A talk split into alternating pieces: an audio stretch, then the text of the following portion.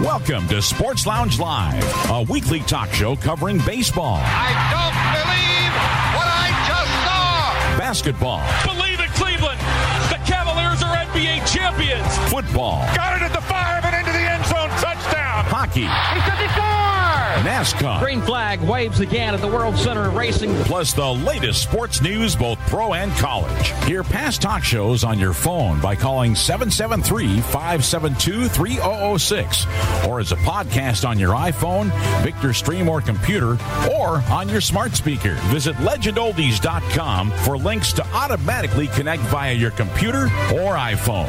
Call the sports aficionados at area code 646 876 9923 and enter the PIN 287 723 4600, followed by the pound key twice. And now, your hosts Chris Devon, Perry Lester, Sean Platts, Robert Herrick, and Bill Sparks.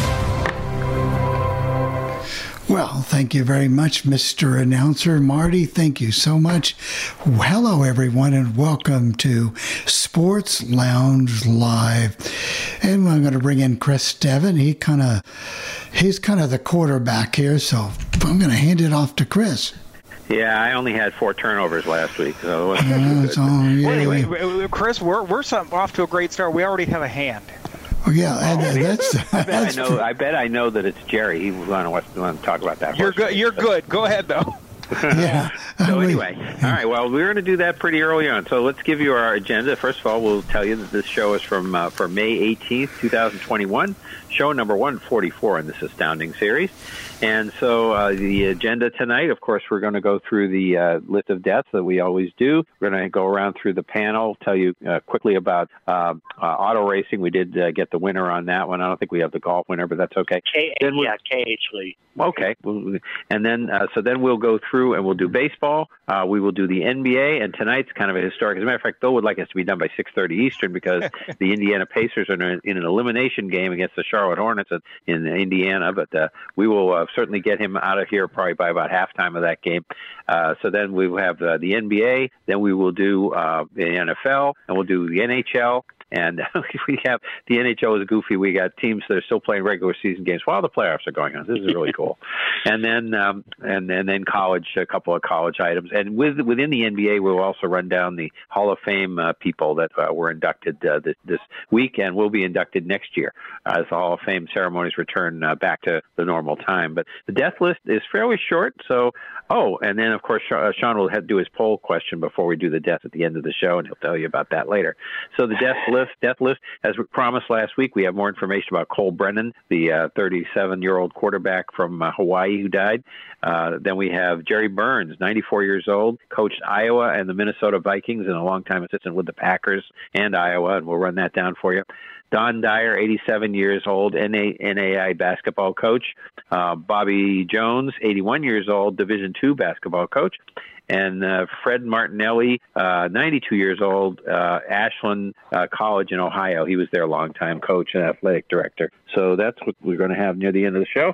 And But by the way, anyways, Chris, you know I always point out these Iowans. I don't know. I know who Jerry Burns is, obviously, but I don't Yeah. remember him at Iowa because I wasn't born yet. That's correct. I know that. We will talk about that. But I remember him in the NFL. So um, anyway, I remember in the NFL. Yeah, that's right. So, anyways, for my panel uh, thing, we have uh, we got the word la- yesterday that we have uh, hit the point where 75% of adults have uh, have had at least one shot here. That 99% of the people are going back for their second shots, like good people should do. And so on on the 29th, which is a week from uh, this coming Saturday, we're having almost all restrictions lifted, which means that if the Celtics and Bruins are still alive, uh, they will can play before capacity crowds at the Garden. Uh, the Red Sox can play uh, in capacity at the Fenway Park. And uh, the only time you, people in Massachusetts would need masks, so for the most part, is uh, in schools, in public transportation, and, or in hospitals. So that's kind of the way that that's going to be, and uh, life is pretty much getting back to normal, and, and that's uh, pretty good. So, and as as we go through the show, we'll talk about the state of the two teams. We have the Celtics in a play-in game uh, also tonight, and uh, we'll be talking about the NBA. So we won't and the Bruins, and um, pulled out a big one last night. So that's basically my comment. What do you got, Rick? Well, we had the NFL schedule released last week. Yeah. So that that's uh, we've had free agency, the draft, and now the NFL schedules. That should be nothing major before training camp, so I can start getting to work on my fantasy football team. there you go. And uh, I don't know if you people, you guys have realized it, but my, my number one sport is football. Like, I know I'm trying to keep that. No. hidden from you, but- Oh, we didn't realize yeah, but, but my second, and, and unlike when I was younger, when hockey was my fourth sport, it's now by far my second favorite sport. And I say this every year, and I still believe it's true that there is nothing like the NHL playoffs. No. There's, you know, you have team, not unlike the NBA, you can have upsets like you can ride a hot goalie all the way to the Stanley Cup, and it's nail biting time with these overtime games all the time, and I just think they're great. So with that, I'll turn it over to a guy who also loves hockey so much, Perry. Once You we know tell what, them what though? it is. you, you know what though? I, I watch it too. When the playoffs start, I, I am I usually watch it. And I what have we had now? We've had seven seven or eight games, and what four of them have been overtime games. So Yeah. like that. Yeah. And the road teams have It's been winning uh, a majority of the games too. Yeah. The unfortunate the unfortunate see is my uh, St. Louis Blues were not one of them. They did not play too well last night. But Unfortunately, they're they're running into a juggernaut, Perry. So, well, and, and I believe the Blues have some COVID and some injury things going on too. But Yeah. the good news here is the iCubs, I guess, starting tonight, they are opening up the stadium. Uh, they're going to be able to have on-field promotions, national anthems, first pitches, and uh, you you. They're, they're going on the honor system, so if you've been vaccinated, you don't need a mask. If you haven't been vaccinated, they would still like you to do it, but they're going on the honor system. But boy, it and it just sounds great to have crowds back. I got to tell you, Yeah. and uh, the Cubs and the White Sox get to go to sixty percent next week, and the, the the Cubs have sounded great with what they've had, but I can't. That's going to sound really good when you get even more back. So we are looking forward to that. Bill, I watched the Tampa Bay Florida hockey game the other night, and I, I, I would have sworn it was capacity. It was so loud, and then they Yeah, it said there was was. only like nine thousand people there. You know? yeah, it, it was loud though. You're right, it was loud. And as far as I know, by the way, the NHL announcers in the, this country, the ones I've heard so far, have traveled with their teams. They're Yes. they're at the, the arenas, so that it's starting with the Bruins on Saturday night. So Although the blue too. the Blues did not travel. no, okay, well, so, I know the Islanders did, and I know that uh, Tampa Bay did. So I don't know, but uh, they're allowed to. Nobody in the league is stopping them. Really, it's sort of what you what I think the teams work out among themselves with the buildings when you go there. I think that's the way it's working. Okay, Bill.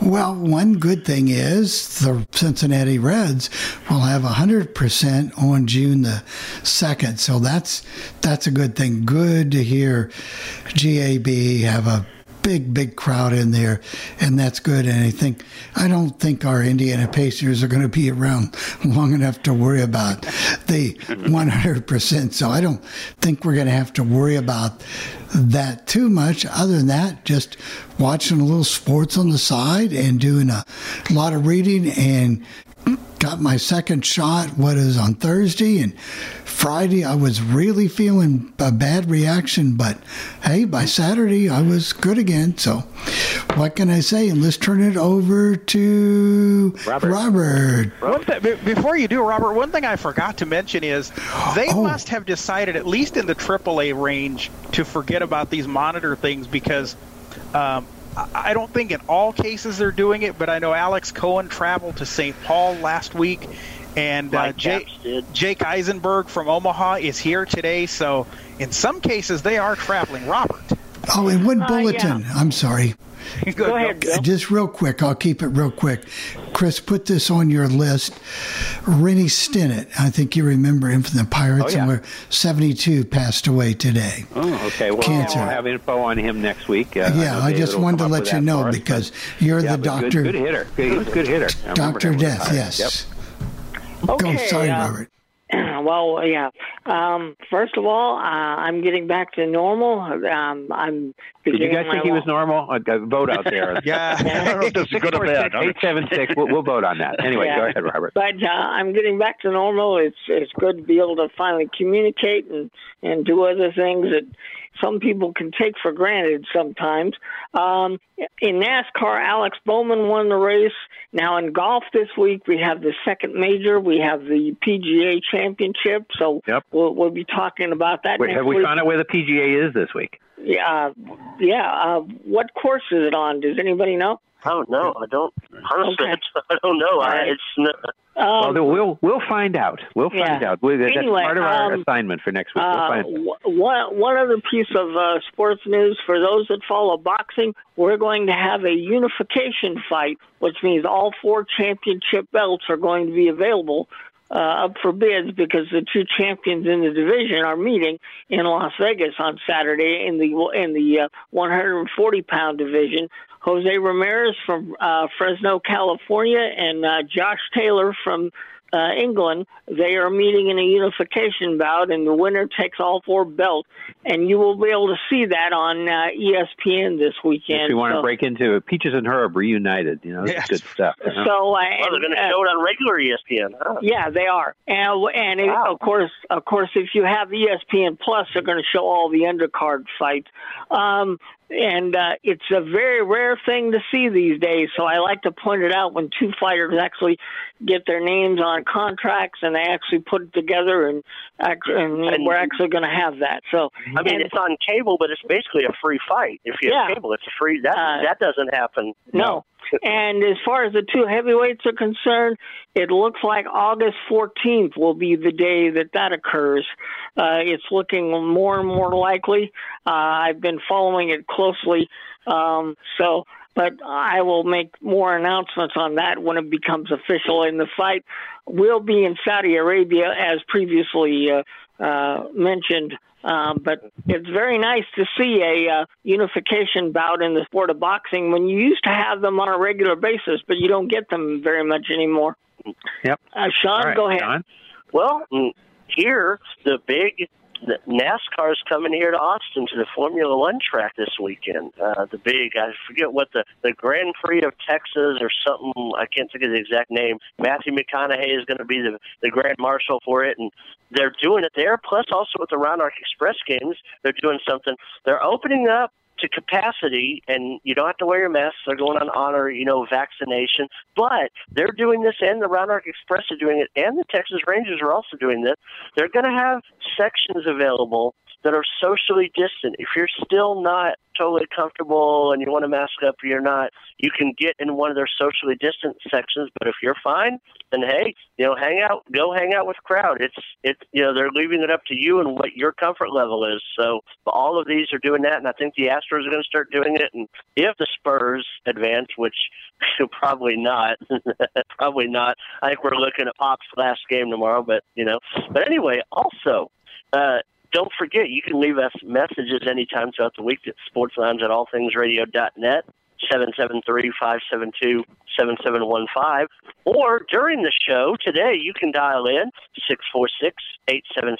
646-876-9923 or download the Zoom app and dial 287-723 4600 at pound key twice. Star 9 raises your hand, and that's where you can comment on anything, including the poll question. And I actually got this from Rudy Tomjanovich in his Hall of Fame induction speech. Got me thinking about some people.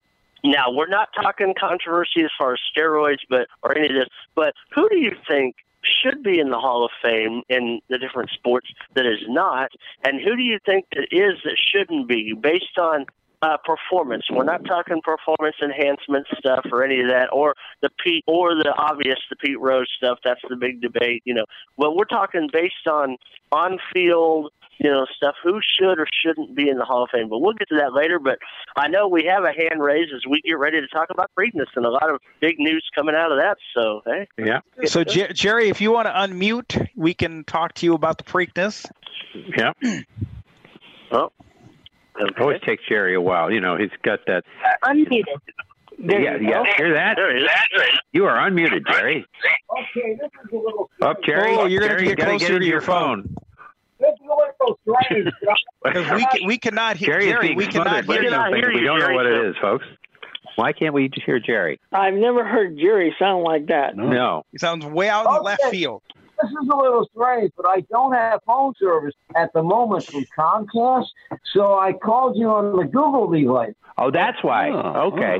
Oh, Okay. And It's All right. Well, I guess we're not going to take any ads for Google if it, you know this isn't good. Go, go ahead, go, go ahead, anyway, Jerry. I why don't can- I run down the Preakness stuff and then you can comment at the end? How do we? How about if we do it that way? So uh, the Preakness was won by Rombauer, R O M B A U E R, yeah, and uh, Midnight uh, Bourbon was second, and Medina Spirit was third. That's a controversial horse that Bob Baffert had. Still, they haven't decided about the Kentucky Derby, but either way, there will be no uh, Triple Crown this year, so that kind of takes the pressure off on the Derby uh, decision. But I mean, but Bob Baffert, things are swirling around him. He's got uh, four or five horses that have had problems this year. He's got New York is not going to allow what Maryland did, which is what they allowed Medina Spirit to run in the uh, Belmont. No Bob Baffert horses are going to run in the Belmont uh, unless maybe they could change their minds if the Kentucky Derby thing goes his way. But at this point, they're not going to allow that. Uh, uh, Rombauer was an 11 to one horse and uh, three and a half lengths over Midnight Bourbon, and then Medina Spirit. Uh, let's see, uh, uh, and uh, the two to one uh, favorite also uh, was uh, Medina Spirit, and Concert Tour was four to one, and Concert Tour ended up ninth. The race was 153.62 at the time, and Michael McCarthy, the first uh, Triple Crown uh, winner, and and he was an assistant of Todd Pletcher, and of course we've heard of him before and the owners were John and Diane uh, Fradkin, uh, and uh, uh, the jockey was Flavien Prat, who was on. Uh, um, uh, he ran, rode Country House and ended up winning the 2019 Derby. But of course, he came in. He, and as far as cl- crossing the line, it's his second Triple Crown win, but it's the first time he's crossed the line first in a Triple Crown race because he won because uh, Maximum Security was disqualified. So, Jerry, what do you got to say about the old Preakness?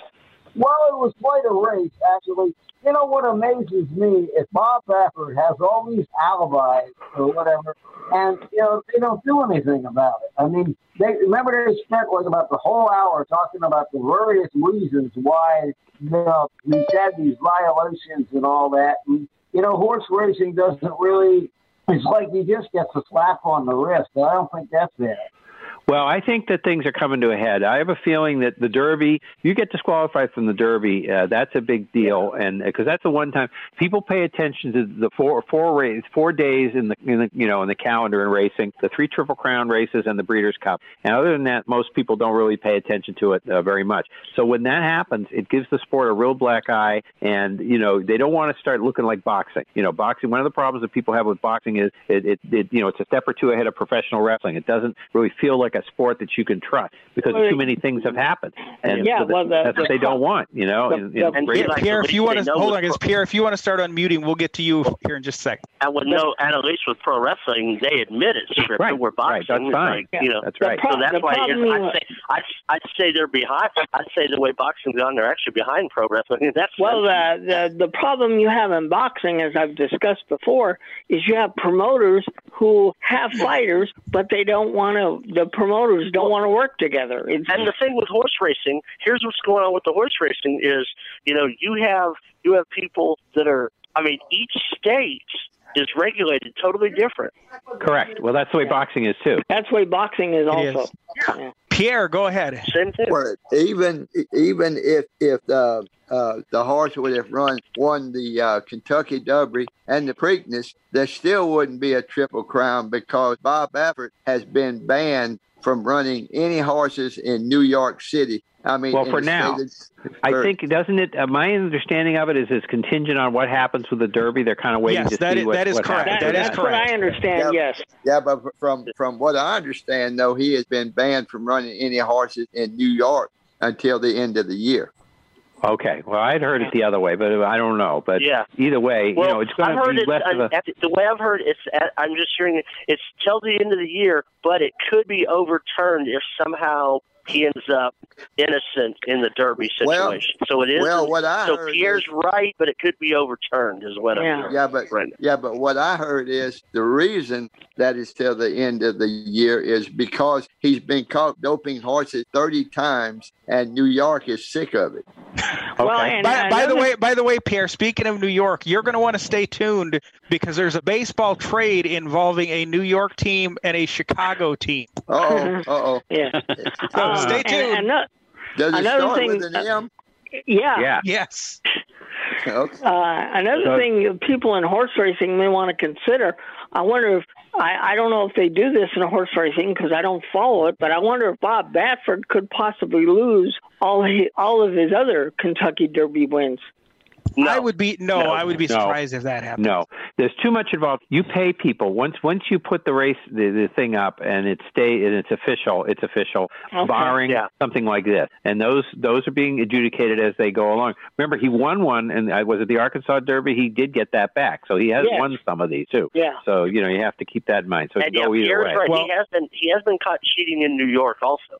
Right. Right. And in, in California, Well- he's notorious for that. Well, we Yeah. will follow. We will follow that, and in thing of keeping pace, let's keep. Let's go to baseball. Baseball. Okay. Okay. Why don't we do the standings and the schedule, and then about that time we can do probably the commercials, and then it'll be time to run through our baseball notes because we have a few of those. Okay. In the American League East, we have the Reds. Oh, and by the way, I have to. Miss A is dude. I could not get them off Miss A today. Every time I talked about it, usually what you can do is just ask for a team, and you get a record, and it says they're third, and you know what their record is. She kept say, sending me to MLB, and then she wanted to. And I did a couple of teams that way, but it was like a whole. You had to wait a little longer. I tried to do like the Tampa Bay, uh, you know, Rays, and she wouldn't do it. She just told me they were going to play the Orioles tonight, you know, which is like great. So By I went way, to do you know how you know how when you ask that you know a score of a game and she'll say it's such and such score, it's what the inning is, so and so's up and the Right. count is. Right. A couple weeks, couple weeks ago, I asked her one game. I don't remember what it was, and she told me whoever was up and the count was four and two. four and two. Oh, they had walked, eh?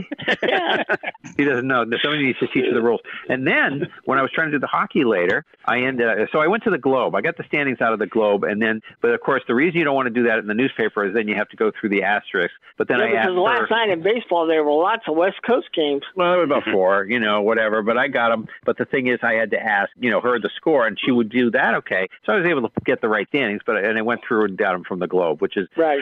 the Globe does have it. But my my point is that's not good. Then when I went to do the hockey, I, I was trying to ask her about the Tampa Bay Lightning, and she said, "You have MLB enabled. Do you want to?" She wouldn't oh, hear that the Tampa Bay Lightning was the. the- So I couldn't. So we had to infer the Tampa. We knew Tampa Bay had played the regular season game because we're going to give you the almost final NHL standings, and they're going to be the final ones you're going to get because the only teams that are still playing are Cal- Calgary and Vancouver. We're not I going to worry believe. I, if I'm not mistaken, I believe they're done after today, aren't they, Chris? I think there's two games left. I think Okay. they got two games left. Anyway, so, so having having uh, unburdened myself of all my woes, here we go. The American League East, the Red Sox are 25 and 17, Toronto 22 and 17, Tampa Bay 23 and 19, the Yankees 22 and 19. It was nice to see the Rangers put one on them last night.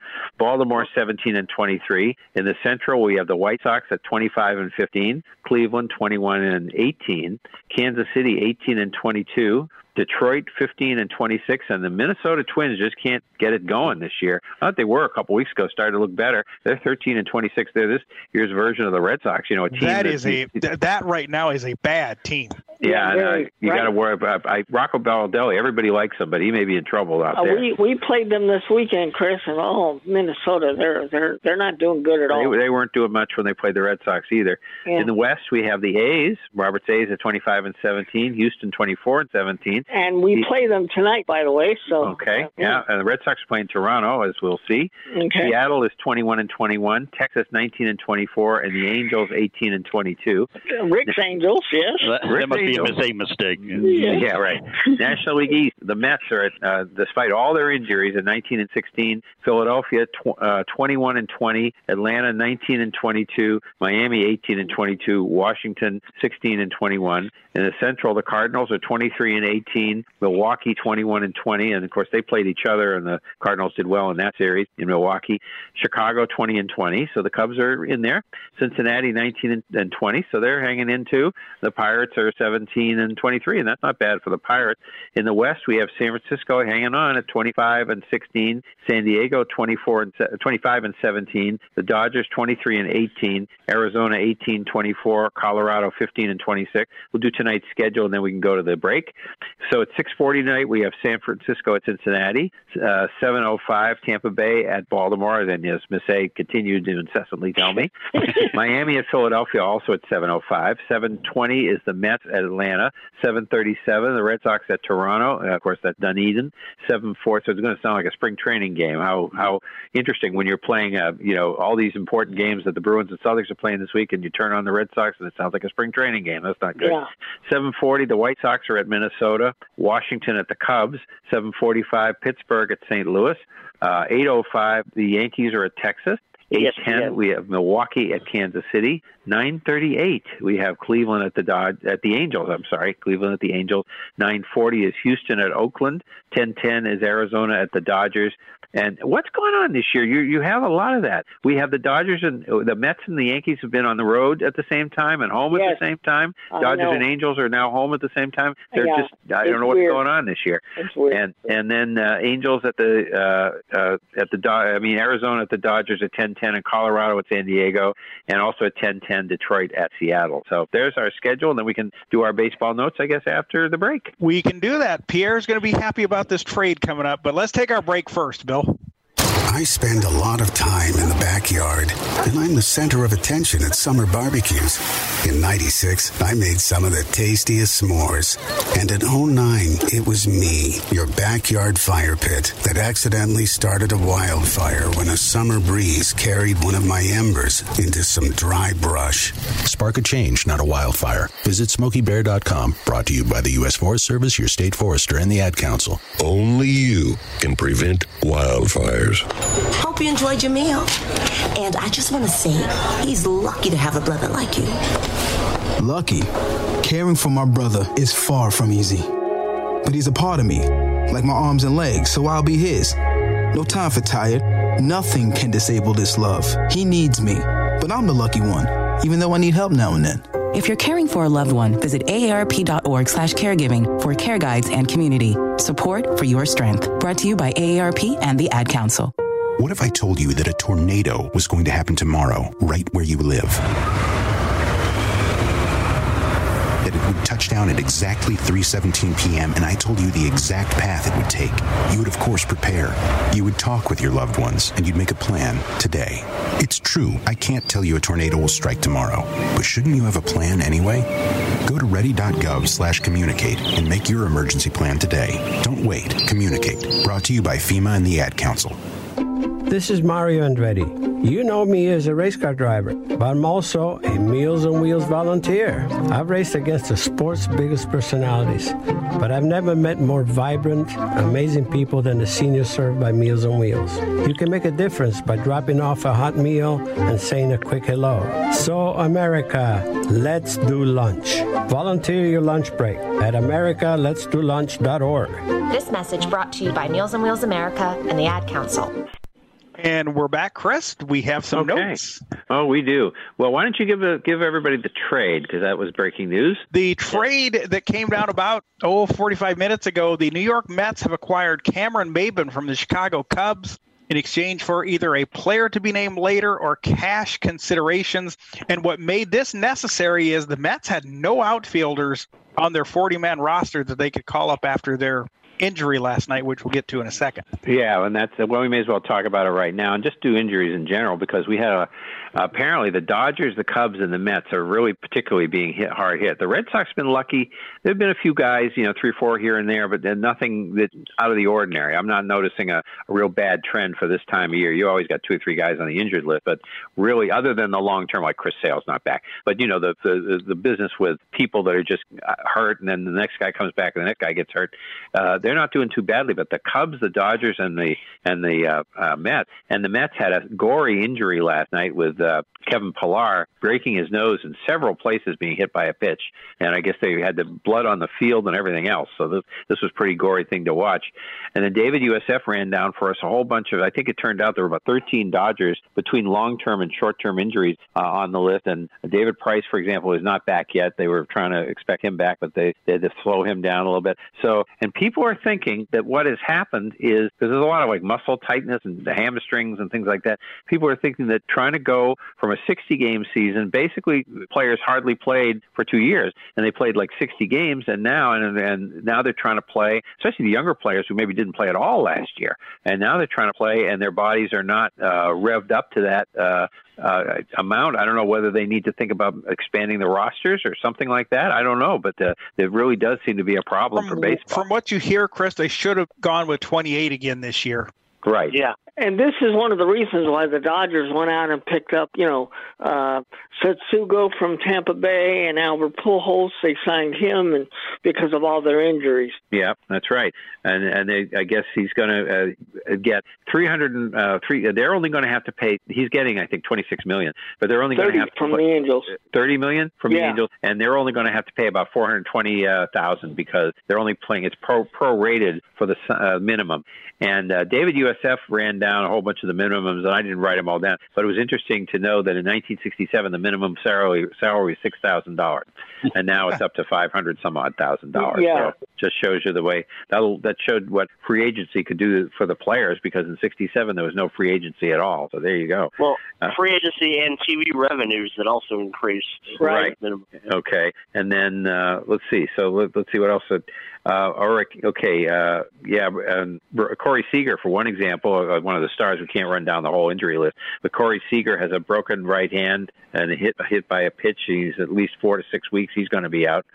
And then we had an interesting thing. Corbin Burnes, a pitcher for Milwaukee, struck out 58 uh, uh, guys in his first uh, before he walked anybody, and that's a record for starting a season. And then, uh, and then as of last night, Gerrit Cole got it up to 61, and then he walked. That's correct. Yep. Oh, okay. Okay. Uh, okay. Now I found out something interesting about um, how this. Uh, you know, they've been talking about baseball teams getting to uh, be able to relax their restrictions on the road and play cards again and eat uh, closer together and not have to I, isolate and all I suppose, though, Chris, before we go to that, we should probably mention the Waskar. what? that's an injury too. So Yeah, it's a he's the stupid one that injury. yeah, but he he hit something in the dugout and he broke his hand, so he's out for a couple of months. Yeah, and, uh, as I say, there's there seems like there's one or two goofballs every year who does something like that I'm in assuming baseball. he did that because he got mad because the manager took him out of the game. You know. That's what they do, and then Yeah. they, you know, it, they do that, or they kick the water cooler, or they do something. And I cannot remember who it was, but it was a pretty prominent player. About ten years ago, he hit, a, I think, a walk-off grand slam home run. He was jumping all over the place and uh, going crazy with his teammates, and he got hurt and what didn't play the rest of the year. I can't remember. Oh yeah, was, I, I know Yeah. who you're talking about, but I can't remember his name right off the top of my head. Him. So anyway, getting back to the COVID protocols, and this is interesting. I found this out. Will Fleming uh, mentioned this, and I guess it had been in the Globe, but I didn't see it the day he uh, mentioned it. Apparently, it's not just your, your major league roster that has to have 85% uh, vaccination; it's your AAA players as well. So if because they have to be able to move right back and forth between the major league and the AAA ro- roster, and apparently the Red Sox are having some trouble. I don't know if they're having it on the both the major and uh, AAA levels, but they're certainly having it on the AAA uh, thing, and uh, it's just uh, not happening. And they don't have the uh, normal thing. I guess there's a few teams that have normalized already, right? The A's are having the same issue the Red Sox are, Chris, with their uh, AAA team in Vegas. Uh, a lot of them do not want to get vaccinated. So Yeah, I'm wondering what the, why that is. You know what's I, going I on. I have no idea. That I don't know, and and they can and they cannot make them do it. No, no, No. uh, no. Uh, Well, but the thing is, you know, and this, well, don't get me started about this honor system. If we had honorable people in this country, we'd, we'd go well a lot further. So we're going to have an honor system about vaccinations. Yeah, good Yeah. luck. Anyway, uh, but that's a whole other topic about a lot of other things. Uh, so Oakland, uh, Robert, there was a whole big thing about Oakland has been the A's have been given permission to move. So tell talk about it. Well, yeah. Um, I I I think I've dealt with this topic ever since you've been on uh, the phone system, Chris. Um, apparently, Mon- uh, it was last Monday, I believe, that Rob Manfred issued a statement to the uh, A's and basically the Oakland City Council, basically saying we need a final decision, and because you have taken so long in giving us one, uh, we have given the Oakland Athletics Ball Club uh, permission to seek other locations, and some of them on the list are Las Vegas, Portland, Nashville. Uh, Vegas is number one. They're visiting Vegas already. Yeah, it looks like if if they have to move, it looks like Las Vegas is in the lead. But And- I still, I don't know. With Vegas, are they up to supporting three pro teams though? Well, And especially uh, 81 games a year. Well, uh, appar- apparently, um, now I don't live there, but from what I, from talking to people that I do know that do live there, they say they're uh, uh, be, before COVID hit. Now I don't know how it is now, but before COVID hit, their AAA ballpark was full every night. Yeah, no, Um, their AAA ballpark was full. So yeah, I, but that's where it's, I, do- I do question some markets with three or four teams, especially like Vegas is like a number 41 market, and the But, you know, uh, smaller market than Austin. Now, you know, the that's, Bay that's Area- the only reason, and not to say that they would or wouldn't. Yeah. And of course, they've already had the talk here. Hey, should Austin get in the mix? It's like, well, Um, the thing is, if they mix it in with San Antonio and put it south of Austin and play out both markets, then yes. But Yeah. you know, let's um, well, uh, now there is hope for the Bay Area if Major League Baseball uh, forces John Fisher to sell. And unf- uh, unfortunately, I don't know if that's going to happen because John Fisher, I didn't realize this, has more money than Steve Cohen, but he refuses to spend any money on his ball club. Um, uh, apparently, Joe uh, Joe Lacob and Peter Guber, the the two main investors that own the Golden State Warriors, have already publicly said if if uh, Rob Manfred makes him sell, we are going to buy it and we'll pay for the arena, Or we'll pay for the ballpark on our own, just like Well, we did that's that's what I was going to say. There was a show, and uh, we had it on our, our system uh, that with Bob Papa and his partner, whoever that is, on KNBR, where Greg they interviewed Papa and Greg John Papa. Lund. Greg Papa, I'm sorry, Yeah. Greg Papa, and Yeah. and so they interviewed a guy from the uh, I think the Athletic, and he Marcus was talking. Thompson. Right, Marcus and Thompson. he, he was talking about it. So this uh, bond issue or the thing that they want from the city council is an appropriation of eight hundred fifty-five million.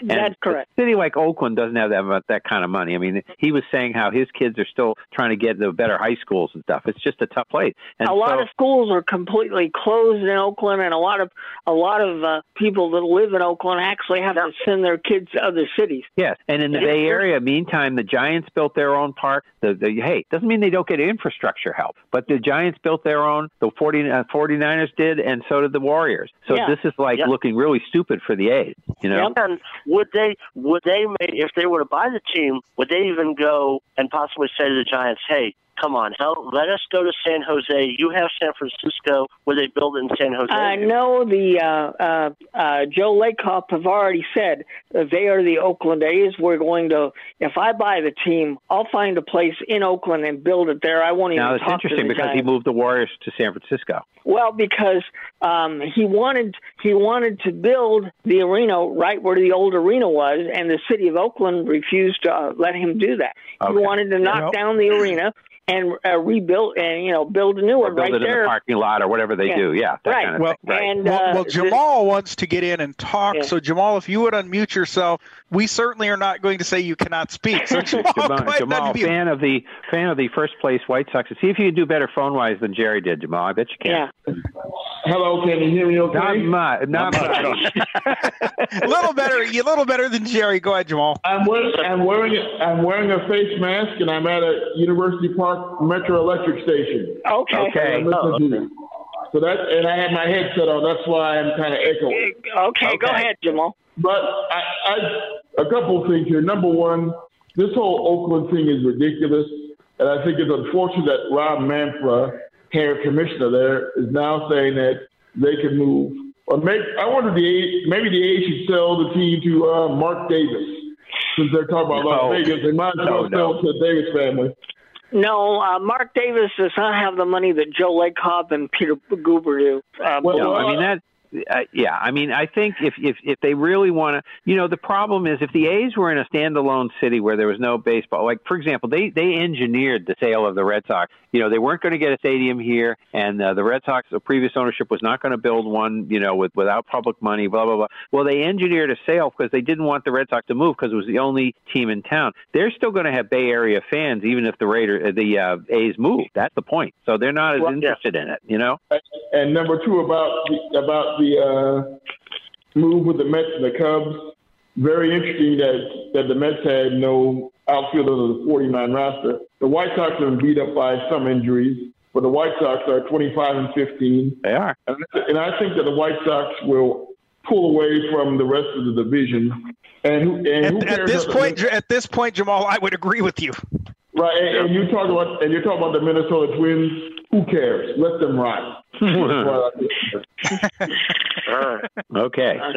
All right. So we got any more baseball? We're going to move on to the NBA. The uh, all I think will we're good enough. I think we're good enough to go to, to some basketball. Okay. Well, let's Yeah. do the standings here, and then we'll talk about this. These are the final NBA standings for this year, so pay Yep. attention.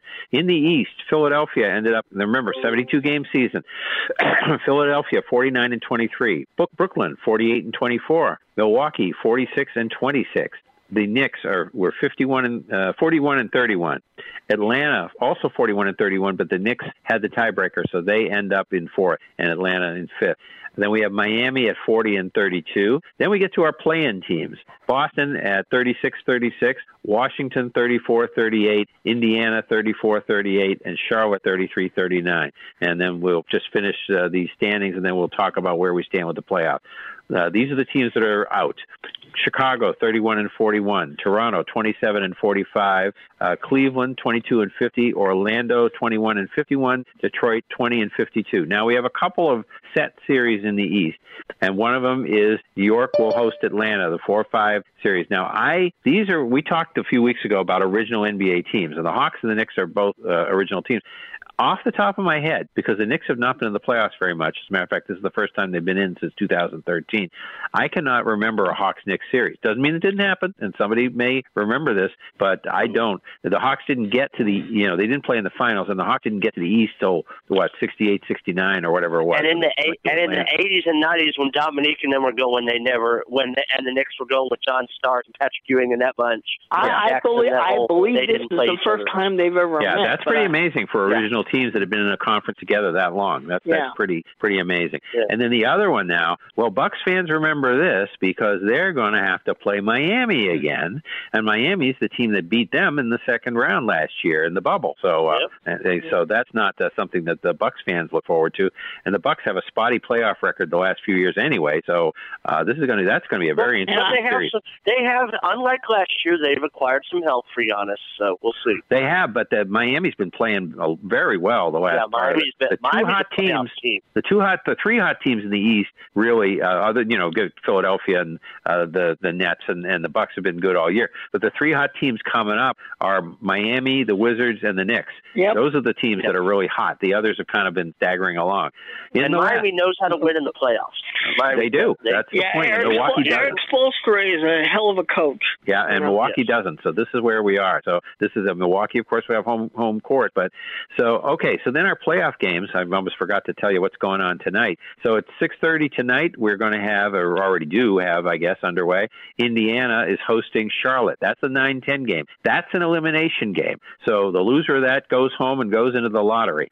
In the seven eight game, the Celtics are at nine o'clock Eastern. Celtics will be hosting Washington, and uh, Washington. The Celtics will be coming back with their players they've been resting, and Washington will have Beal and Westbrook. So it's going to be a you know a tough battle tonight here. So the winner of that game is the seventh seed, and will go and play uh, Brooklyn this weekend. The loser then goes to the eight nine game. What is then the eight nine game? So the winner of the Indiana Charlotte game will play the loser of the Celtics Wizards game on Thursday at the home at the either uh, here in Boston or in Washington uh, because Indi- you know that because the eight nine and they will go and play uh, Philadelphia the winner of that that eight uh, the game for the eighth seed. Eastern con- the Eastern Conference games are all TNT tonight and Thursday, by the way. Correct. And I'm guessing, uh, just guessing, that that Thursday game will be an eight o'clock game. I'm thinking that's That's probably what I'm guessing because that's TNT's prime time. So Yeah, that's what I'm yeah, Thursday night and everything.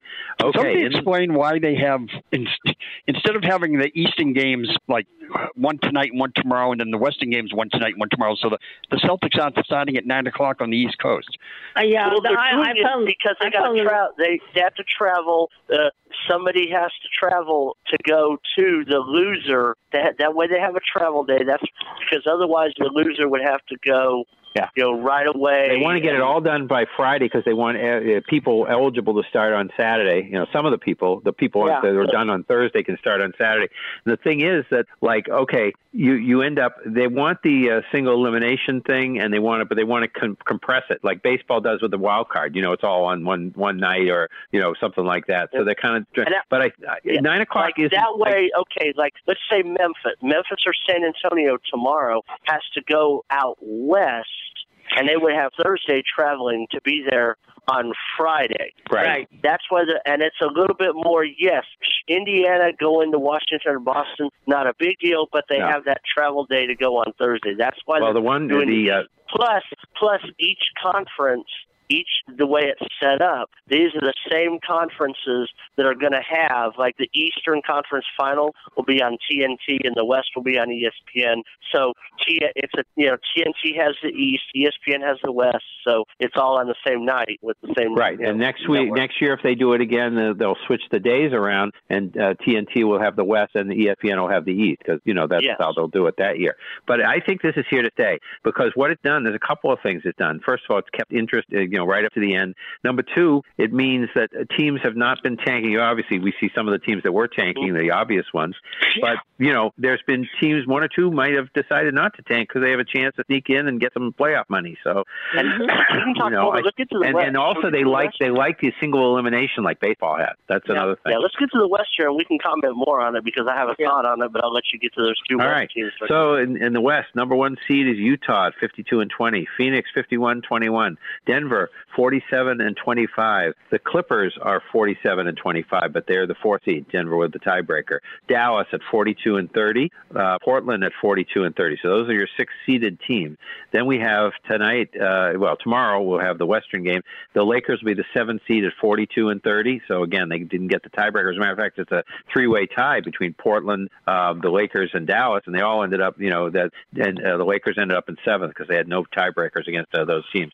42 and 30. Golden State 39-33. Ninth seed is Memphis at 38-34. San Antonio 33 and 39. They're the the uh, odd odd duck out. You know, they, they, their record's Yep. a lot worse than anybody else's in in uh, the play-in. Okay, and then in uh, the teams eliminated in the West, New Orleans 31 and 41, Sacramento 31 and 41, Minnesota 23 and 49. They are eliminated. They have not been in the playoffs since 2004. I just found that out while the Celtics were there. Amazing. 23 and 49. Oklahoma City 22 and 50, and Houston, the tanking rocket, I guess, or whatever, at 17 55. So the series we have set now, we have the Clippers are going to play Portland. That is the 3 6 in the West. And the 4 5 is going to be, let's see, Denver and. Uh, The Clippers uh, play Dallas, don't they? Oh, hey, wait Yeah, a minute. Yeah, Clippers play Dallas. They're the they're four, four five. five. Clippers, Clippers yeah. play Yeah, Dallas. Yeah, Clippers play Dallas. Dallas is five. Clippers are four. Denver Denver plays is Portland. three and plays Portland. Denver Correct. hosts Portland, Okay. which they already play, they were playing Sunday, so I guess Yeah. they'll just stay there. Oh, that always happens. Yeah. You, can't. Okay, so tomorrow night, uh, again on ESPN, we have I, I think it's at 8 p.m. We have the Lakers 7:30. 7:30 Eastern. Lakers hosting Golden State. No, and that's then, the Lakers. No, no, no. That's the, the first Oh. I'm sorry. We have yeah, Memphis hosting uh, San Antonio at 7:30 Eastern, and then the 10, 10 p.m. game will be the Lakers hosting uh, Golden State. Yeah. So, uh, Yeah. so that means the winner, if the Lakers win, they would then play the number two seed, which is Phoenix, Right. and then or, or or Golden State. Whoever wins that game goes. They're the seven and go there, and then the again same as the East. You know, the losers will play the winner. You know, the loser of the seven eight game will play the winner of the nine ten game, and that team will go and play Utah. So, Sean, you had some thoughts on the West. Well, I mean, yeah, we're talking about this. ESPN just got a gold mine. Steph Curry and the Lakers playing the Lakers in pr- well, basically West Coast prime time, 7 p.m. West You Coast time with L.A. and the Bay Area. I mean, I'm going to be I'm going to be locked in been- tomorrow night. I didn't tell you that. let's say okay, let's say Golden State if if Golden State had lost on Sunday, Memphis would have moved into that eight, and let's say Portland and the Lakers would have flip flopped. They'd be like, "Oh no, Memphis, Portland now. What do we do here with Golden State, San Antonio?" But they they got a gold mine as that late. I mean, the the big. I mean, yeah, Boston, Washington will bring some eyes, but LeBron and Anthony Davis, Showtime Lakers, and Steph Curry. I mean, just that's that's gold mine for them. them. Well, and and you know NBA is loving it because two of their showcase teams are playing in a play-in game. yeah, yeah. Well, you So, know no, what? I think I think it's here to stay. Like I yeah. say, I think no, and it. uh, as a Warriors fan, I can tell you if the Lakers are completely healthy, which I don't know if they are, uh, but if they're completely healthy, the Lakers should win the game tomorrow night because uh, the Warriors didn't did not match up very well with the Lakers all year. Now. Uh, we matched up very well with either Memphis or San Antonio all year long. So, um, you know, if I have to lose a game to the Lakers, that's okay with me because I know with uh, the other two teams, whoever wins, we we did very well with both of those teams. And they And, matched, and the Warriors have matched up surprisingly well against Utah. Oh, uh, we get we have given Utah and Phoenix fits all year long. Okay. So you think that the Warriors have a fighting chance to, uh, if they can uh, survive this, uh, you know, Wednesday, Friday, that they have a fighting chance at least to make a series of these ones uh, with, Uh, uh, with yeah, one um. I I don't th- I don't think we'll beat Phoenix or Utah, but I think it'll be one of these kind of series that whichever one we wind up playing, uh, we'll take them seven games and they won't forget that they played the Warriors. it's one of those Yeah, kind I of don't. deals. I wish I felt that way about the Celtics right now. Oh no. Uh, and the th- and the scary part about the Warriors is they've had no size all year long. They've done it with very small lineups, and you know big teams like the Lakers. Uh, well, the Lakers they totally dominated, but big teams like Utah and Phoenix that, that have size, they thought they could walk into the arena. Oh, we're, we're going to have an easy night. Well, it didn't always turn out to be that way. So, hmm you know, Okay, so I guess that's it for the uh, for the you know we'll see how it all goes, and next week we'll uh, have some playoff games to talk about. yes, we so will. uh, I guess the the big news, the, uh, the shocking news I heard, uh, I guess Friday, Marv Albert is retiring after the playoffs. Yeah, 53 And, uh, years. yep. Yep. Yep, that's right.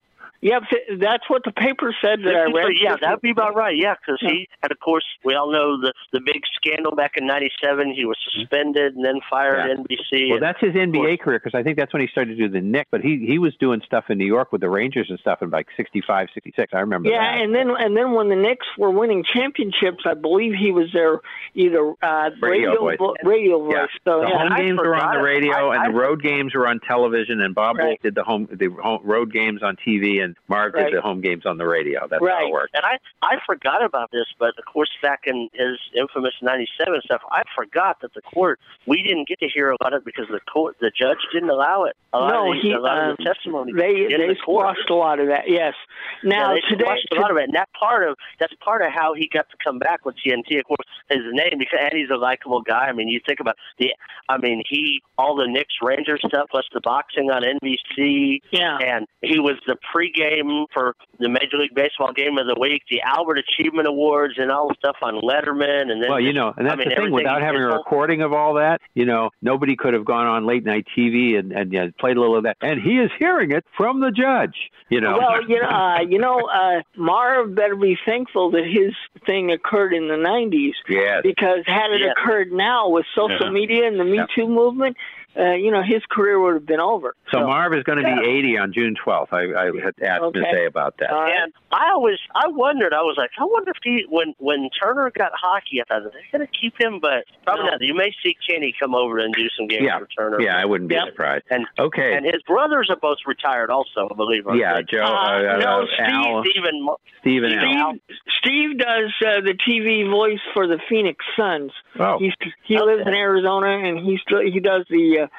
TV stuff for the Suns. Okay. I, I believe Al is completely retired. Right. Okay. Okay. So Steph Curry got 46 points in his last game, and he uh, he won the scoring title with 32 point average per game. That's So correct. good for him. Uh, only player other than Michael Jordan to do it at over the age, at the age of 33 and over. over. Yeah, Okay. and uh, I, I'm amazed at him because he's only like six two, six three, and he gets grabbed and held and beaten up every single night.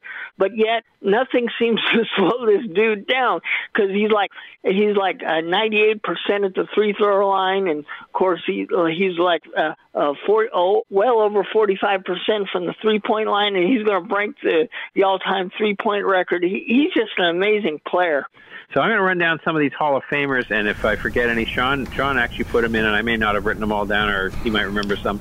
So, Okay. uh, all right. So we had the induction for 2020 that was delayed from last fall at Mohegan Sun uh, Casino up here because, of course, the Hall of Fame is in Springfield. Uh, Tamika Cummings uh, made it. Uh, uh, Yeah, uh, uh, Cummings, uh, Catchings. Yeah, that was Harvey Catchings' daughter. As a matter of fact, that's interesting because uh, Kobe Bryant, uh, you know, is of course in the Hall of Fame and uh, that in the same class. And Harvey Catchings and uh, Joe Belly, uh, Joey Bean Bryant played on the same 76ers teams back in the late 70s together. So that's kind of cool. And she is hearing impaired. She is hearing impaired, by the way. Oh, okay. Yep. Barbara Played for the Stevens. India, played for the Indiana Fever in the WNBA, by the way. Okay. Barbara Stevens, the longtime coach of Bentley uh, College here in Waltham, Massachusetts, 34 years. They always had a lot of success. Kim Mulkey, uh, the Baylor coach, was in, Now, inducted. now at LSU. Now at Well, LSU. and, yeah, and she actually in 1982 at Louisiana Tech, Kim Mulkey was on the very first NCAA women's team, and so the won a national championship. Because remember before it was like the AIAW or something like that. But Yeah, yeah. When Louisiana Tech in '82 and '84, she was on that Olympic team, and that is why Michael Jordan inducted. Okay. Yeah. Um, we have some breaking. I- we have some breaking. some news, breaking Chris. I'll let you finish that, but go, then we have some news. Yes, we do. I've been holding it off. Patrick uh, Lauman, I think is it is. I'm not Baumann, sure. Baumann, Patrick Bau- Baumann. Baumann, the, the uh, FIBA head was, uh, uh, you know, uh, uh, inducted. Eddie Sutton, the coach of Kentucky, Arkansas, and Oklahoma State, was inducted. Rudy Tomjanovich, as Tomjanovich as the coach of the Houston Rockets, uh, was inducted, uh, and of course Kevin Garnett from the Celtics and the uh, Timberwolves, and uh, later, up the Nets. Uh, Tim Duncan uh, from the Spurs, and uh, Kobe Bryant, of course, was. Uh, I think you know, they got all those. And I'm gonna, I'm gonna say before we get to this year's class that went on Sunday, uh, I this is probably the big three of Garnett, Duncan, Kobe Bryant. I don't know. Is that the biggest? Maybe the year that Stockton, Jordan, and Robinson all went in the same year. With I don't know which one would be the bigger, the bigger group of three. And that's we're talking about. we got to Uh, applaud Vanessa. She did a very good job with that speech. Yeah. Oh, the- Okay. yeah, Vanessa. Vanessa Then on the uh, just to finish this year's uh, Mike Breen uh, uh, won uh, the uh, you know the what what do they call that the uh, I don't know if Uh, it has a name electronic the media. base- Electronic Media Award. the uh, N- inside the NBA with Charles Barkley etc. Uh, won for the show I guess that's the Curt Gowdy Award Curt Gowdy Award. Yeah, Yeah. the brand new award. The and those were done the night before the at the Hall of Fame dinner, but they showed it right before the Hall of Fame ceremony on Saturday. Right, and then okay, then the next class we have 16 inductees. I don't have them all, but Paul, uh, Paul Pierce, Chris Bosh, Chris Webber. Time out, Chris. Uh, ben Wallace, uh, and uh, he uh, that that was kind of controversial. He's a, in, in, very rarely in halls of fame do defensive players get to make it. Well, the NFL they do, but you know, on a two-way game, do uh, defensive players make it to the hall? And uh, in, in baseball and basketball, it's very difficult. But Ben Wallace did. Well, Um, the last one in baseball that I can remember is Ozzie Smith. So yeah, you know, and uh, Jay and Wright, not the many coach. people except for David USF have thought about Ben Wallace going in the Hall of Fame. Uh, Jay Wright, the Villanova coach, of course, won Yep. a couple of championships now. Uh, Mm-hmm. Rick Adelman, coach of the Trailblazers. Uh, that one I question too. He's never won a championship. no, uh, no, I guess no, he wasn't. No, uh, he that was Jack has. Ramsay in '77. Yeah. Bill Russell is a coach. Now, the reason for this is history. It's not so much that he was a great coach. Bill Russell had a great player in Bill Russell. To uh, that the Red Auerbach explained why he hired Bill Russell as the coach. He said, "Who am I going to get to motivate Russell? Well, how about Russell? You know, that works." yeah. And so Bill Russell was the first uh, coach in pro black coach in pro sport, and of course that that's fine. He coached the Celtics for the for the three years, and they won two championships, and that's fine. But he went other places, uh, you know, Seattle and Sacramento and Seattle. didn't have much Yeah. uh, success. So you know, but and, went in- and the reason why he's being put in, I believe, Chris, is because you know he's the first black head coach, right? Correct. Well, that's what I'm saying. Yes. Yeah. That's what I'm saying. Uh, Bob Dandridge was put in by the Veterans Committee, and you mentioned the Bullets. I don't remember, I remember him so much with the Bullets. I remember him with Milwaukee. Uh, yeah, I remember He him was with, Buck. he said he was with the Baltimore Bullets briefly. Okay, but I remember a lot with the Bucks. Uh, Toni Kukoc is uh, the uh, in, international uh, thing, and then the contributors we have Val Ackerby, uh, was a WNBA uh, president. Val, isn't that Ackerman? I think Uh, it's It is Ackerman. It was Ackerman. It is Ackerman. Okay. Yes. And then uh, then we have uh, Howard Garfinkel uh, created the first uh, um, high school all star five game. star, the five star all high school all star camps. You know, like which Sonny Vaccaro did this with Nike with the all stars, but he did this. He was the first one that created it. Uh, th- you know, these camps like this, this is how the McDonald's game was created eventually. Yes, Right. and, and, And- yeah, his he did create the McDonald's game. and Cotton Fitzsimmons, uh, and uh, they're going to. Uh, he was, I guess, you know, not again so much for his coaching, but just all all around being there and a lot of. I think wasn't he involved in the WNBA and just a lot of other things uh, that he got involved with. I think throughout. the- Kings, Spurs. yeah, uh, Phoenix, of course. okay, breaking news. Go ahead, Mike hold on, Trout. couple others. Hold, hold on, Hold on, Mike Trout will miss six to eight weeks with a hamstring injury. I missed the Angels. Mike you- did Trout. you say Mike Mike Trout? Trout. That is Yeah. that is Oh, correct. Mike Trout. You know what? It's interesting. that's He had a very. He didn't have a good series here this weekend, and I'm wondering if that was uh, something to do with it. Okay. Did you have any uh, break? Did you? Did you, also have was some that the same one you had, Bill, or, or did you Well, have that something was the one I had, but I couldn't find a breaking point. So, but anyway, Probably- it pro- our, I'm sure it probably came across our devices at the Yeah. same time. yeah, we did, buddy. Okay. Maybe I while like we do while we, we do the NFL, Bill, if you want to get us a uh, Pacers score because we're probably moving along in that game. Yeah. So why don't we move move to With the the, NFL? NBA, you miss you miss on on the Hall of Fame this year with Tom Gorman. Oh, okay. Yeah, Tom Gorman. He yeah, got the that's Kirk the Gowdy I Award, did. yeah. And Lauren Jackson and another WNBA player that I missed. And a lady. Now wait a minute, Tom Gordon, Mike, uh, Mike, I mean, Mike Gorman. I'm sorry, Mike Gorman. Mike yeah. Gorman. Mike Gorman. Oh, I didn't Mike even hear about that. Okay. Yeah.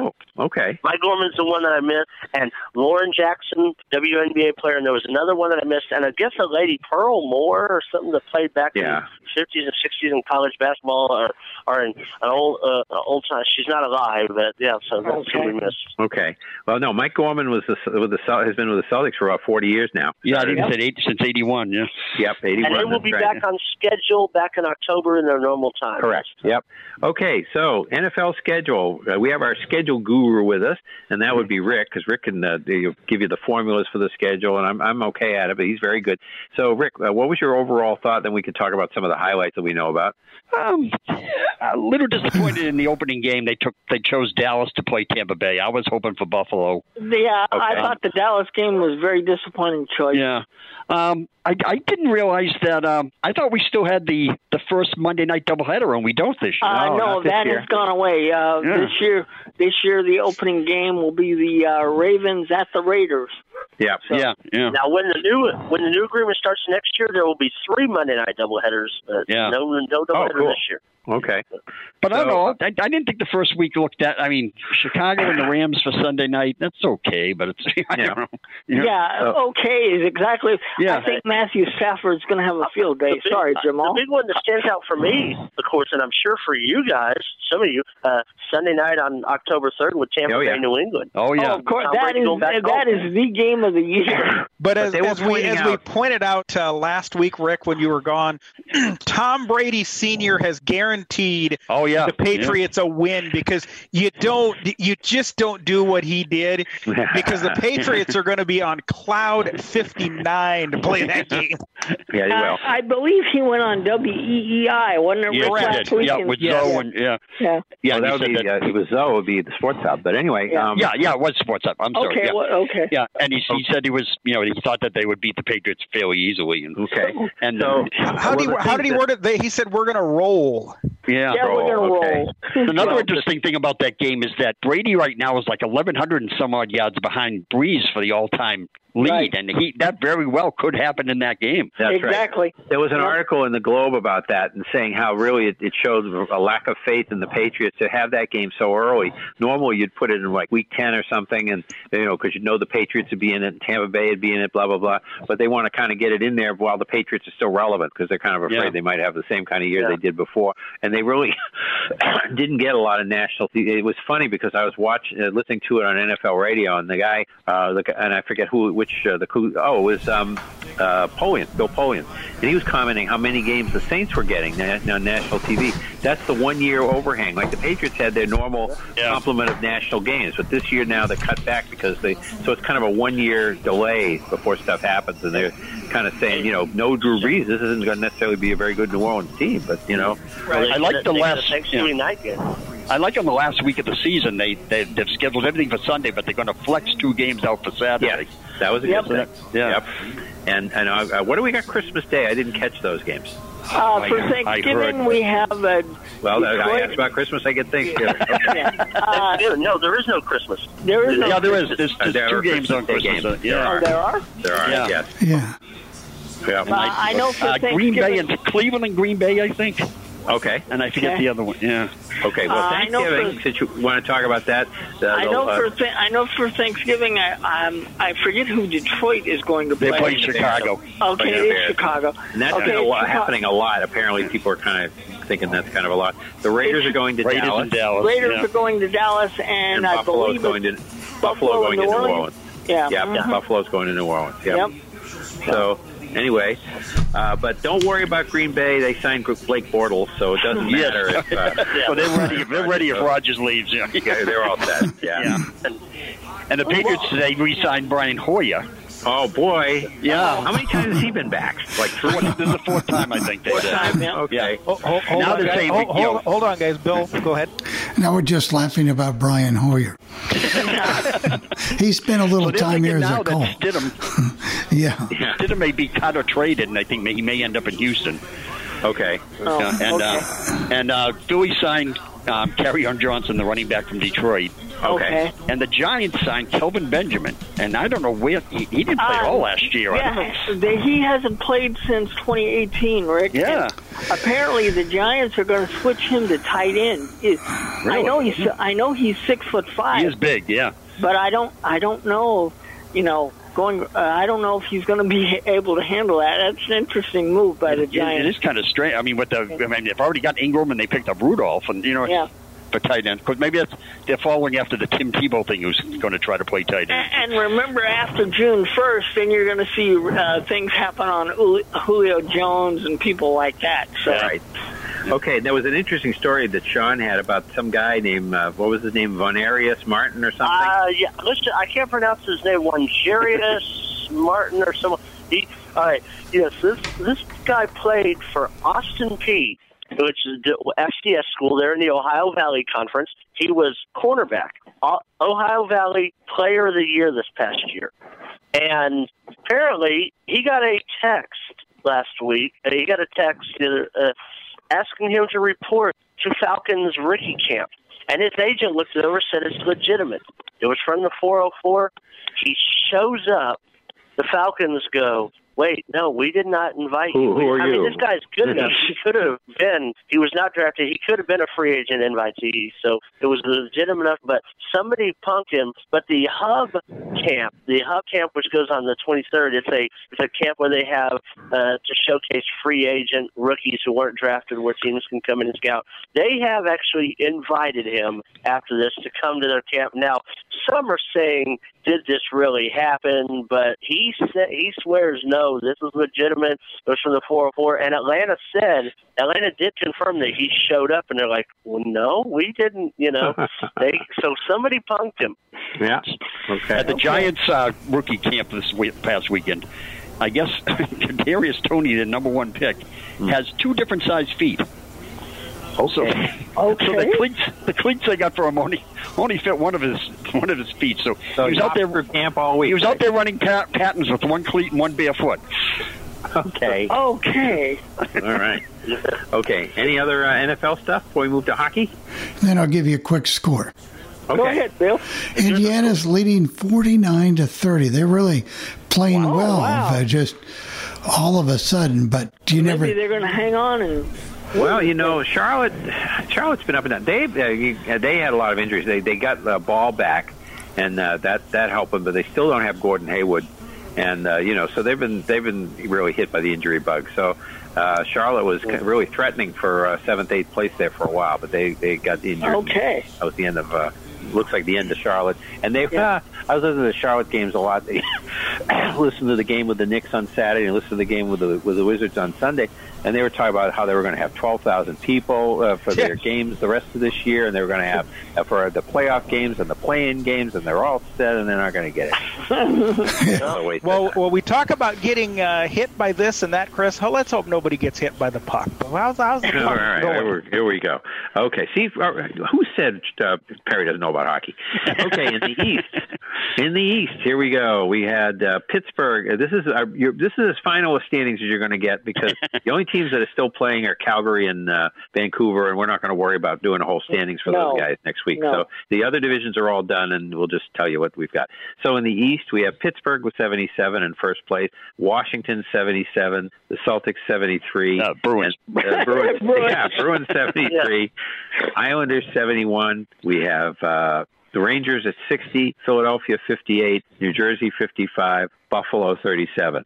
And of course, uh, right now we have um, the Bruins are playing Washington, and they're tied at one game apiece.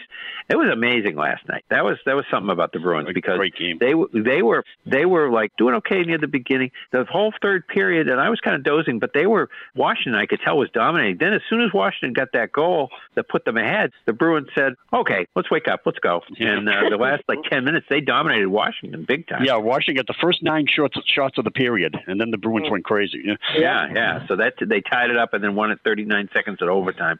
And so Pittsburgh and the Islanders, that's the other series in the East, and the the Islanders won that first game in Pittsburgh. You know, the Penguins haven't really won a series for a while. So uh, you know, No. they, they lost to Montreal last year in the bubble, and a couple years ago they didn't win. It's been three or four years since the Penguins I won wonder a if series. Crosby and Malkin, uh, people like that, I wonder if they're getting a little long in the Well, tooth. Malkin was has been injured a lot. They were Yeah. talking about that too. And the Islanders, you know, it's Barry Trotz, so watch out Yeah, for him. you, you you can't. Uh, Wa- Washington will regret. Uh, they're they're going to constantly regret not re-signing him. I swear.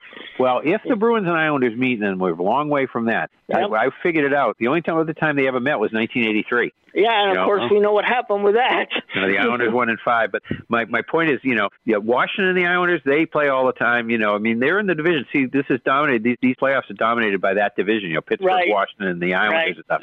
You know, so the Bruins are kind of the interlopers in the playoff. But uh, you know, so uh, anyway, so they're playing Washington, and looks like a. I think all these series are going to be good series because they're Yes, very they easy in are. that team. Okay, in the North and Canada, all the matchups are set, and I guess they they uh, will wait until they've got everything done, and then they'll start to play. But in the North, we have uh, Toronto with 77, Edmonton 72, Winnipeg 63, Montreal 59, Calgary 53, Ottawa 51, and Vancouver uh, 48. So that From what I heard, Chris, I believe the Canadian division will start their playoffs on Saturday. That makes sense. So Toronto will play Montreal, will host Montreal, and Edmonton will play Winnipeg. So it's kind of like the big cities and the small cities, and you know whatever. So uh, And, uh, and I- and I the other thing that it seems to be, uh, they were talking about it, and, and I didn't have any confirmation in any other way. But on some one of the sports shows on EEI or the Sports Hub, someplace, I heard that they're thinking about the Canadian instead of going to Canada like I thought they would do. They're thinking about that Canadian team coming down, and then uh, let they would play uh, neutral site games for their home games and play, you know, in the city uh, where they're going to play. So let's say you had Toronto come down and have to play Tampa Bay. You'd probably have uh, Tampa Bay, uh, you know, playing their home games there, and Toronto would have to go to let's say Florida to play their neutral games. So they would That- that's yeah, correct. That kind Yep. of thing. Mhm. So Do we know what division's playing what division, or does it? no, it'll depend. The- The, the, the top first- four, they'll they'll seed them once they know how many points they have. By the point, first, okay, the, yeah. the Yeah, first one and two four. rounds, Rick, are going to be divisional. No, I know that. Right, right, yeah, yeah, right. But what I'm saying is the team with the most points still left in the tournament will be the number one. They'll play the number four yeah. seed, Yeah. and that's how they'll do it. So uh, yeah, so that's the Canadian division. In the Central Division, we had uh, Carolina with 80, Florida 79, Tampa Bay 75, Nashville uh, 64, and those are of course the playoff teams. Then we have Dallas with 60, Chicago 55, and Detroit 48, and Columbus 48. And so that means in the we've already started with Carolina uh, having uh, beaten uh, Nashville last night. That's the first time they've ever played. Well, that's natural. They're not in the same conference. That's and, correct. And Tampa Bay uh, went into Florida and won that game. And that's uh, the first time Sunday the two. Florida teams have ever That's met in correct. the playoffs. So so now we have Tampa Bay and Carolina leading those series one nothing. And in the West, we have Colorado with 82, Vegas with 82, but Colorado had more wins, so they get the uh, tiebreaker.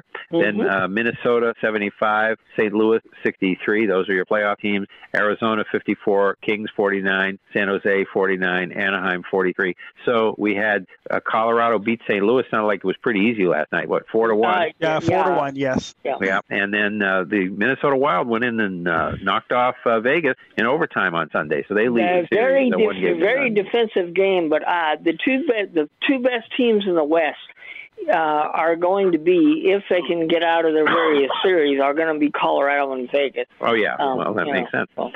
Okay, so the schedule tonight, and we have at 7:30 we have the Islanders at Pittsburgh, and NBC also Sports Network. and, Yep. all right at eight, at eight o'clock Tampa Bay at Florida, CNBC. CNBC. and then at uh, 10 we have Minnesota at the Vegas Golden Knights. NBC Back on Sports NBC, Network. Yep. And uh, and as I say, Boston and Washington one apiece. Islanders at Pittsburgh a one nothing uh, Islanders. Carolina and Nashville one nothing Carolina. Tampa Bay and Florida one nothing uh, Tampa Bay. Minnesota and Vegas. Minnesota one nothing, and Colorado over St. Louis one to nothing. Mhm. And then still to finish, Calgary and Vancouver. They're the only ones that need to to finish. And they were going to play a meaningless game at four o'clock today. Yeah. And it did turn out the only other NHL item I think we have is the firing of David Quinn as the uh, Rangers coach. Yep. Uh, uh, matter of fact, Brian Leetch uh, left the organization. Um, I guess he was in the front office. Uh, Chris Drury, I guess, is basically cleaning out that entire front office. So it'll be very interesting to see uh, if he brings in a GM or you know, and what kind what kind of coach winds up there. Uh, I feel bad for David Quinn. I don't think any of this was his fault. I I don't I did not agree with the firing of uh, John Davidson and Jeff Gorton. Um, I think this is Dolan basically trying to do what he always does to the Knicks. This time he's doing it to the Rangers. I think the Rangers are on the right track, and I hope that somebody doesn't screw this up because Well, what I'm thinking, they didn't go and hire a coach right off the bat. They may be waiting for somebody who's coaching, you know, an NHL team right, you know, in the playoffs. So Right. uh, you may have a name come in, you know, like uh, happened with Barry Trotz with the Islanders. So they may Right. look at that and say, hey, you know, so and so might be available, and uh, let's wait, and uh, when they're eliminated, we'll we'll talk to them. And know? remember, uh, we'll have the expansion draft this year for Seattle, so that's going to be. And Ron Francis is already their GM, and of course he'll bring in a coach. So, 'cause- Yep. so uh, there's going to be openings, and of course uh, Columbus has an opening, and there's a few other teams with openings, and there might even be more before you know everything breaks out. Okay. So, Sean, you got some uh, little college uh, info, right? Yeah, well, first of all, we ha- Sunday we had the FCS championship game. Sam Houston State defeated South Dakota State, and I guess a bunch of the Southland teams like Sam Houston and Stephen F. Austin, the WAC is coming back to play football, so they'll be going to the WAC next year. But the WAC is going to be an FCS conference, so New Mexico State is in the WAC for everything except football. But yeah, so we finally got our 2020. Uh, FCS champions, and uh, that, but they'll turn around and play in three months. But a couple, but a couple other things. ESPN, ABC, which one of the games I accidentally said CBS earlier, but it is an ABC game. Uh, ABC leaked some of their week one. Well, they leaked a bunch of times for different weeks, but some marquee games on week one. Alabama, Miami will be on ABC at 3:30 Eastern, and of course a big seven uh, 7:30 Eastern game that night. Uh, these are on uh, September 4th on Saturday. A big 7:30 Eastern will be Georgia Clemson. The Sunday night game will be Notre Dame Florida State. That'll be a big ABC game. And then the, I always have that Labor Day game. Labor Day game, Perry. You got some Louisville Ole Miss for Labor Day night. So should be should be good. Yeah. Yeah. Okay, and and uh, obviously we've been talking about good things with the uh, pros bringing the fans back. It looks like college football will be back with uh, all the folks in the stands. What what it looks It like sounds now. like it. Yeah, you got the Jerry World games going, the Atlanta games, uh, just you know all these all these games at neutral sites coming back. So uh, Mhm. the, the, you have that first week. So it's really, I mean, already looking to be a pretty good first week. Uh, like I said, it all it'll get going with some early games that Thursday night, September second. You'll have a few, you know, a couple games, and th- you'll have games all weekend, second through Monday the sixth. So. Yeah. You know, and and that's the the thing that I like about that weekend is the NFL hasn't started yet, and you have some games that mean something. You know, you you said you know three weeks ago you say, oh, football's back, yay! Here's a football game. You know, so you had the Hall of Fame game, you have the the games because you're going to have. By the way, that's right. There's three exhibition games. Uh, yeah, I thought you there were only yeah. going to be two, but there's Yeah, I did but- too, yeah. But there are three. So uh, Yep, there are three. Yeah, it is three. And one thing, one thing with college, I will say now. In the past, that first week has been kind of a throwaway week, but with TV stepping up and some of these neutral site games and showcase games about the last 10, 12 years, teams have really stepped it up and Mhm. played some marquee games that first week. I mean, Alabama does it, uh, Georgia does it, Texas A&M has done it, Texas does it, Notre Dame, Florida. Those Yep. schools, you know, are stepping it up, you know, and playing some of these Mhm. big these big games. So Okay. All right. Well, I think it is. Let's get, let's any- do one more college note, Chris. That uh, college Okay. baseball. Remember how we were saying Oh, that yeah. they were going to announce the hosts um, on May 10th. Well, what that is is kind of like with the NCAA tournament. You know how they announce the top 16 seeds, you know, and all the stuff they do with the NCAA. That's what they're doing with college baseball. They're just announcing to you at that point if the tournament would start, then this is who the hosts would be. So you won't know the hosts until Memorial Day, like normal, but they're just doing it, you know, kind of to get some publicity. Yeah, that last week they did a top 20. They said these are tw- 16 of these, 20 will do it. Now they narrowed it down to 16. So, yeah. Okay. And, And, and, next and, and by the way, Pierre, a lot of uh, SEC representation, but that's not a shock at yeah, all. Yeah, and a bunch of Big 12 and some ACC. Uh, like I said, uh, conference conferences are wrapping up this weekend, except well, the Pac-12 will play next weekend. They do not have a conference tournament, but the other conferences tournaments will be starting next Tuesday, Wednesday. They have to be done by Sunday because you have on Memorial Day at noon Eastern, Selection Monday, and then that next week. uh, And college baseball is pretty much been on schedule. I mean, you've had a few games here and there canceled, uh, more because of rain, like tonight's Texas Rice game canceled because of threat of rain, you know, and then others, but more because of rain than COVID, I've noticed. Right. Okay. All right. So I think we're ready for our poll question. Are we not? All right, and the poll question where you can call in at 646 876 9923 and then enter code 287 723 4600. Hit the pound key twice. Uh, guys that maybe you thought are not in Hall of Fames that should be, and guys that are in mm-hmm. Hall of Fames that should not be. And we're not talking like we're we're throwing the steroid stuff out. We're throwing based on accolades and stuff like that. You know, we're throwing the Pete Rose uh, because of gambling. We know, you know, but you know what I'm talking about.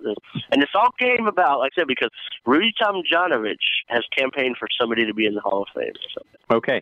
All right. So I my uh, thing that I would say uh, for for us here, uh, probably Curt Schilling. I think he ought to be in the Hall of Fame. You know, obviously I don't agree with him at all politically, but I think uh, you know he's he's close enough, and I hope politics isn't keeping him out.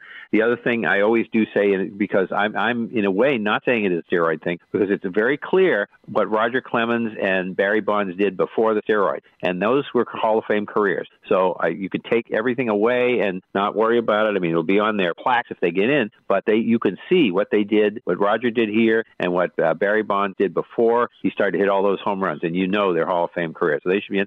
Uh, the guy on the Patriots that I think should be in that he is not in is Gino Cappelletti. I don't understand it. Gino Cappelletti uh, was a you know a, a reliable wide receiver. He wasn't like a blazing speed guy, but he always caught the ball. He was their best wide receiver for eight or nine years here. He was you know a kicker, scored a whole bunch of points. You know, but still sometimes people are passing him. Obviously, we've had Vinatieri and uh, and uh, what's his name, uh, uh, Gostkowski. So he's been passed. But I mean, he was, you know, because he was scoring touchdowns and kicking those field goals. So like George, he was a poor man's George Blanda. You know, he wasn't a quarterback, he was a wide receiver. But he he should be in anyway. There's probably some other Patriots. I don't know which Patriots are in the Hall of Fame or not.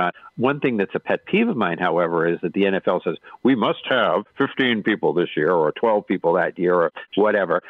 and it doesn't really matter, and I think that's ridiculous. I think if, if the, I like the way baseball does it, where if there's none, there's none. If there's six, there's six, and that's fine. Hockey, is, is they they have the lowest bar in the world. I know one guy that's in there that I cannot believe, and I don't I don't know his stats, but I just know uh, this is before uh, Bobby Orr and all those guys. Leo Boivin was just a guy, you know. To me, he was just you know he did, he played here for a long time. He was a defenseman, uh, you know, and stuff. He's just a guy. I don't know why he'd be in the Hall of Fame, but he is. So the Hockey Hall of Fame, I think, has a pretty low bar. Maybe it's improved, but in the old days, I think basketball. Uh, I don't have any complaints about the basketball. Uh, it has improved, Chris. So Yeah, I hope so because they. I think the well, we've only got six teams, so and everybody else has sixteen and twelve, and poor us, poor little league, we got to put more people. Well, this is the biggest class basketball has had in a while. I mean, I thought the class of nine was big. And remember, the basketball is not the NBA Hall of Fame. It is the Naismith Right. Basketball Hall of Yep. Fame. Unlike the others, it's all basketball. That's right.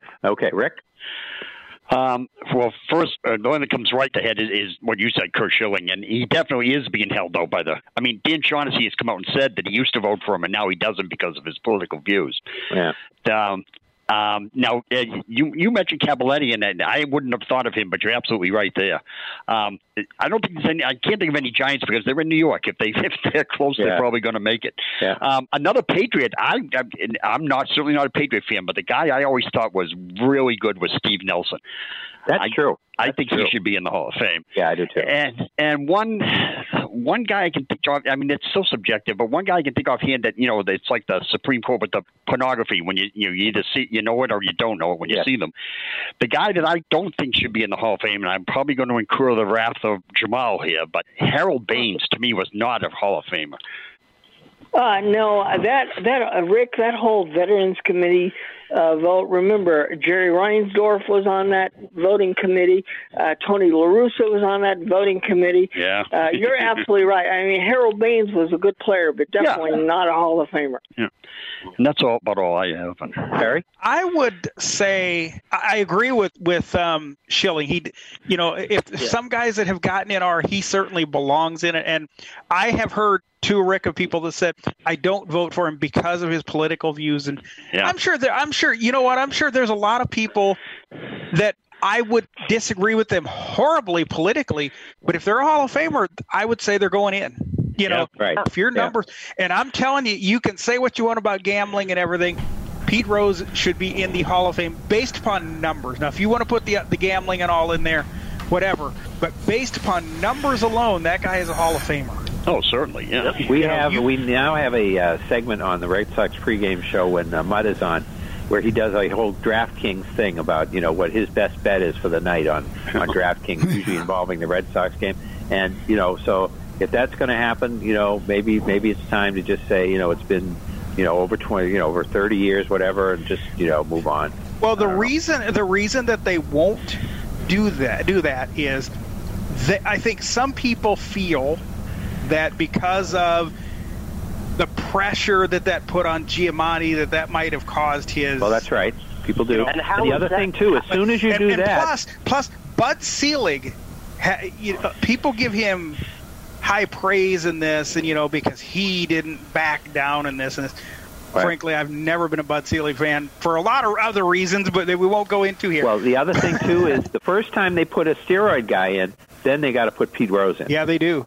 Yeah. And how is this going to look, especially if they put if let's say the, the A's or an expansion team goes to Vegas, and but Pete Rose is not in the Hall of Fame. Right. Yeah, no, I, I think eventually he's got to be in the Hall of Fame because look at the number of states now that are in uh, they're approving, uh, you know, And I- sports betting. And I'll tell you the, uh, the the only other one that I can think of right offhand is um, he's in there now. Why did not Ron Santo get into the Hall of Fame before the man was dead? yeah. Yeah. I mean, really, Bill. Okay.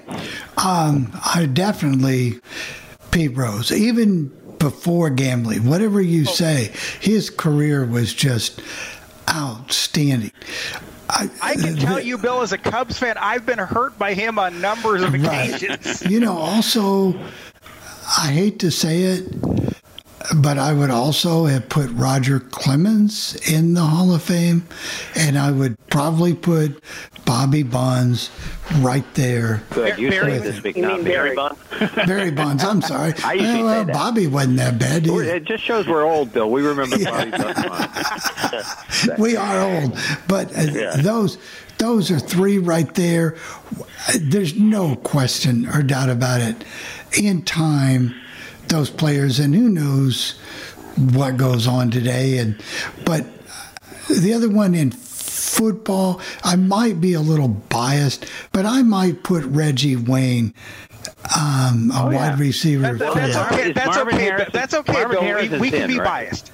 Is Marvin Harrison in already? Yes. I don't. Th- I don't think he. Yes, he is. Marvin Harrison is Oh, in. yes, he's in. Oh, he should be. Yeah. Okay. No, I can see. I think Reggie Wayne. That's that's a good candidate. Yeah, I I, I Yep. think uh, he would probably go in there. No, I don't think T.Y. Hilton or whatever that guy's name is. They just resigned. He's not going to no Hall of Fame, but definitely short termers. I think Andrew Luck for a short-term quarterback. I wouldn't overall, no. Yeah, that's gonna be tough. It's gonna take you know, a short you know, term, but that had an impact on a team. But yeah, I would. And, you know, I was thinking of the Cincinnati Bengals. I can't think of anybody over the past 10, 12, 15 years there that I would put in the Hall of Fame. Is Boomer in? Yeah, no, Boomer's not in. Boomer is Oh not. no, in. he's not in. Boomer's No, not he's in. not. He might If get in the broadcast If he Hall isn't, of he Fame. probably should be. I I, well, think he Bo- is. Boomer Yeah. said himself, as a football player, I don't deserve to be in. I think he does. When you see what they, who some of the people they put in sometimes. But and I agree on Ron Santo too. Um, he he definitely no no question should have been in. Yeah, it took too long. No, no question.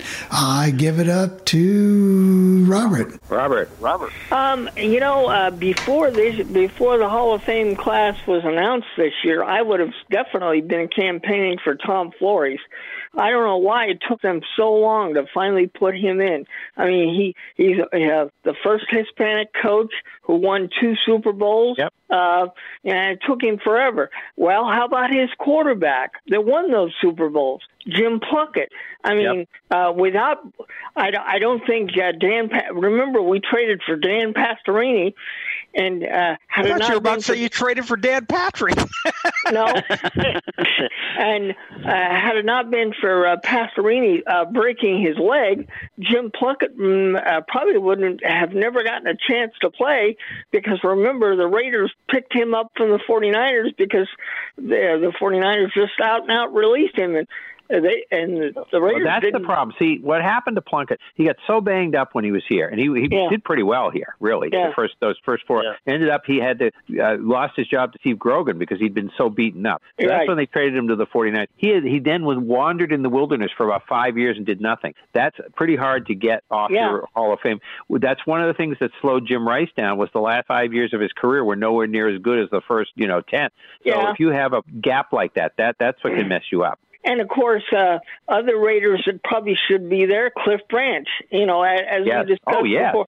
You Absolutely. know, I know he uh, wasn't there. You know, He- he's not. And Wow. uh, you know, uh, I mean, uh, uh, the Yeah, one of the criteria that they say about Hall of Fame is if you dominated your position for a few years, Yeah. and he was the best wide receiver for four or five years there Yeah, in the seventies. before Lynn Swann and John Stallworth came along, him and Fred Biletnikoff dominated the AFC. You That's know, right. That's and right. Biletnikoff, Biletnikoff's in, but not Cliff Branch. Yeah, he you should know? be. So you know, um, and look, uh, I, I totally agree on Pete Rose. I mean, it's a travesty that he's not there.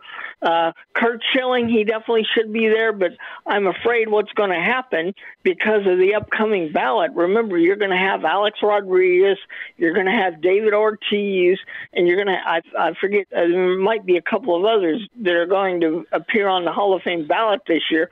I have a feeling the Veterans Committee is going to have to eventually get Curt Schilling in.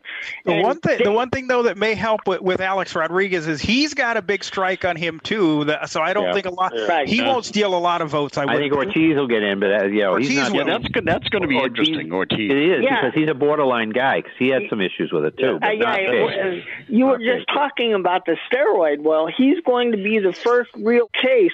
I mean, Mike Piazza was accused, but nothing was ever proven. Yeah. I think I think David Ortiz is going to be the very interesting case. Yeah. It'll be interesting to see what the writers I think he's going to get in. to. I think you know? going to It probably is, and that, that goes popular. back to the media because he's so popular with the He media. is. Yeah. That's right. Yeah, I think Mhm. he'll get in. And uh, the other thing we forgot to mention uh, in the NBA news, because I heard it when the Celtics went to Minnesota. Yes, indeed, A Rod, Rob, Robert's buddy, is Oh, yeah. buying the Minnesota Timberwolves. Yeah, I guess that I guess that deal finally did go through. I you know, but anyway, let's go to Sean. Speaking of J- uh, basketball, Jamal, Jamal, you can start to get ready because Uh-oh. when Sean gets done, then you're next. So go ahead and unmute Jamal. But well, Sean, Yeah, go you're in trouble. One that one that should have gone in sooner. He finally did. Is Drew Pearson. Yeah. oh yeah, Yeah. He should have gone in. I agree with you on a lot of this with Schilling and a lot of these people. Another one, Now, yes, he was smoking weed. He went, he didn't quit at certain times before the drug test, so of course he had to go to the mandatory. But the guy rushed for ten thousand yards is Ricky Williams. Yep. How, there's people with a lot less. You, even with everything, but going to Miami, I mean, he rushed for ten thousand yards. He did. He yeah, should- Ricky if Marijuana Williams. Yeah. Yeah, Who else had a whole that, drafting should be- center? yeah. mhm. Now I'm going to go with two that, well, two that got in this year that I still question whether in. Ben Wallace only 5.3 points per game getting in this year. That was stupid. I mean, especially when you got the biggest class you've ever had, 16 people. And even Rick Adelman never won a championship. Why is he going in now? Uh, but those are two that I can think. Why are they in? I mean, there's there's plenty of others that I'm like, Yeah. you know, why? There's there's a lot, but I mean, those two especially. Like, this all came about because Rudy Tomjanovich on his speech was campaigning for Robert Horry, and I'm kind of questioning. Yeah, Well, I mean, I think because Robert Horry won the six titles, Sean, I think well, and get it. Horry Horry was a Rudy T guy for years. Remember, he played most of his career with the Rockets. He was on those teams with Yeah. Otis Thorpe and Kenny the Yeah. Jet and Akeem, and when Clyde Drexler came in later, he all throughout the late '80s into the '90s. I mean, he he played he stayed with Rudy T to the end, and then he went to the Lakers and then the Spurs, and then Yep. yeah. hmm I think because of the six titles he gets in. Okay, go ahead, Jamal. a couple things here, gentlemen. First of all, I would put Robert Horry in the same class as Reggie Wayne. Good secondary players don't belong in the Hall of Fame. Sorry, Bill. Now, as for now, as for uh, some of these others, I do agree about Curt Schilling as right wing of a fruitcake as he is. He belongs there because of his numbers. I agree with Peter Edward Rose.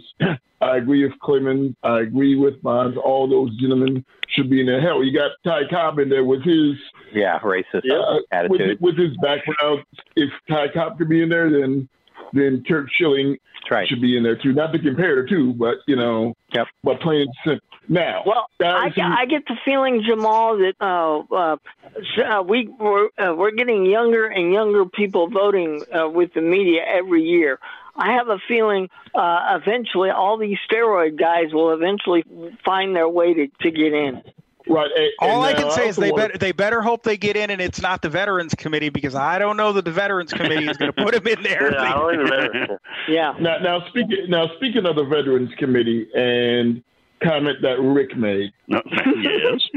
Oh. With all with, with all due respect, your comments were absurd. Harold Baines was hurt. Harold Baines was hurt. for Rick, I believe you were just called a veteran. I've been called worse. You know, Harold, Harold Baines during his career was hurt for about two or three years, where he could have had, had he stayed healthy, he'd have had another 250 hits that would have got him to 3,000. That's the only reason he did get 3,000 hits. But well, I think there's a lot of players that are hurt. You can't assume what they were going to do. Yeah. Well, but, but this was well, I watched Harold's career, and this was during the heart of his career for a couple years. The man was hurt, and he would have had the stats to get three thousand hits had it not been those two years, like 1985 and 1987. Yeah, well, Ted Williams missed many years for the being in the Uh, service, and he still put up plenty of numbers to get in the Hall Ted of Fame. Williams missed a total of five seasons because Yeah. of military service. And, and, and he and Ted Williams got in rightfully. He got in, I yeah, want- and, and but people figure he probably would have had about 650 home runs if he Oh, hadn't been hurt. yeah. You know? Yep. I mean, missing Now not, want- not hurt. Well, hurt and missing the service because he did miss half a year in '54 the broken shoulder. Uh-huh. Now I want now I want to talk about somebody who should have gotten in longer, way before what he did. That was Lee Arthur Smith. At Yeah. the time he retired, the man was the all-time saves leader in baseball. It took the doggone Veterans Committee, the same one that put in Baines, rightfully so, to also write another injustice and put in Lee Smith. Now, You know, Jamal, you're the Bears fan. Is there any Chicago Bears that aren't in the Hall that should be there? Yeah, yes, I got a couple I can think of off the top of my head. Stephen McMichael, the defensive tackle. He had a Yeah, very that's real sad strong, too, stellar right career, and uh, the poor guy has got uh, ALS, and it's sad. Also, another sad. guy who an- another Bear from the '85 team who who dominated for five years, but his back got jacked up, and he couldn't. He didn't have a longer career what he what he could have, and that's Jimbo Covert, one of the dominant offensive linemen. Those two in particular should have been in Canton or should be in Canton. And yeah, that is with Steve McMichael. Yeah, for those who don't know, he he just came out and said he had ALS. Uh, they're Right. doing GoFundmes to help get him a wheelchair because he's not doing many public appearances anymore. He can barely speak. Uh, you know, he's at that point, and you know, Yeah. here, of course, here in Austin, he had an ALS golf tournament, ironically, before he ever had it, and so now there are definitely some others have stepped up. Earl Campbell and others have all stepped up, and they're doing it. for Several Bears, and of course, Ric Flair has stepped up and helped him mm. because they're close friends. So yeah, it, And Sean, I, I heard because Earl Campbell occasionally will call in the Mad Dog show. I guess he's now permanently in a wheelchair. Is that true? Uh, er, uh, Steve McMichael. No, Earl Campbell. Really? Uh, pretty. Yeah, he's in a wheelchair now. He's yeah, he's beat up. He's in a wheelchair. He- I love that when I like the first time they play this clip of Earl on one of our local stations about Earl calling in, and he and they go, "Let's go to Earl and us." He goes, "He what? I was a running back, he's like Mad Dog's like, why is this Earl Campbell? Why don't you call?" me?" He goes, That's "I'm right. a listener, just like I'm a listener, just like everybody else, dog." Oh, and, and he, he calls in on a regular basis, and he all and Chris and Chris always gets mad at him. But why don't you tell everybody you're Earl Campbell? You'd go first, you know. He goes, I'm a listener, just like everybody else, doggy. Well, He uh, speaking of, speaking of going, my life. speaking of going first, David USF, you are not muted, so just go right ahead and speak.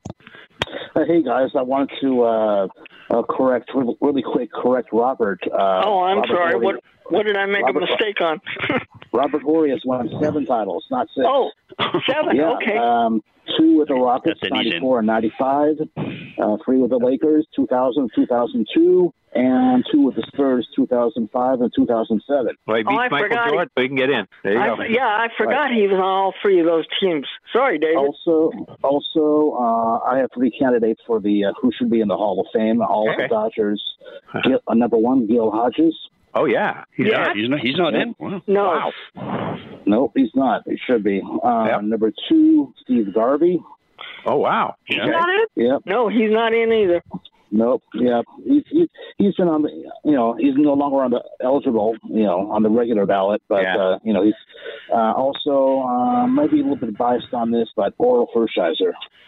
Oh yeah. Wow. Uh, all three yeah, of those guys. all three of those. All three, All of those of those. guys des- deserve to be there. Yep. Now, now, of course, when we when we said as a Cub fan I was hurt by Pete Rose, I was also hurt by Steve Garvey at '84, but that was when he was a 84. Padre. Yeah. There's a lot of pain to being a Cubs fan. There cer- yes, there certainly is. Okay, guys, David. Yeah, that's all I got. Okay, All right. thank Thanks you, a. David. Good job. And That's Garvey, okay. yeah, he could be in that. He could be, from what I heard on some stories, he could be in another Hall of Fame with Shawn Kemp and Will. yes, that's that's correct. Well, Will that- Chamberlain. Chris, go- Chris, go ahead. Let's see if you can keep Okay. us under the See if we two-hour mark. I think Okay. we can do this. Okay, Colt Brennan, 37 years old. We talked about him a little bit uh, last week, but David, uh, who we just heard from, uh, gave us some more information.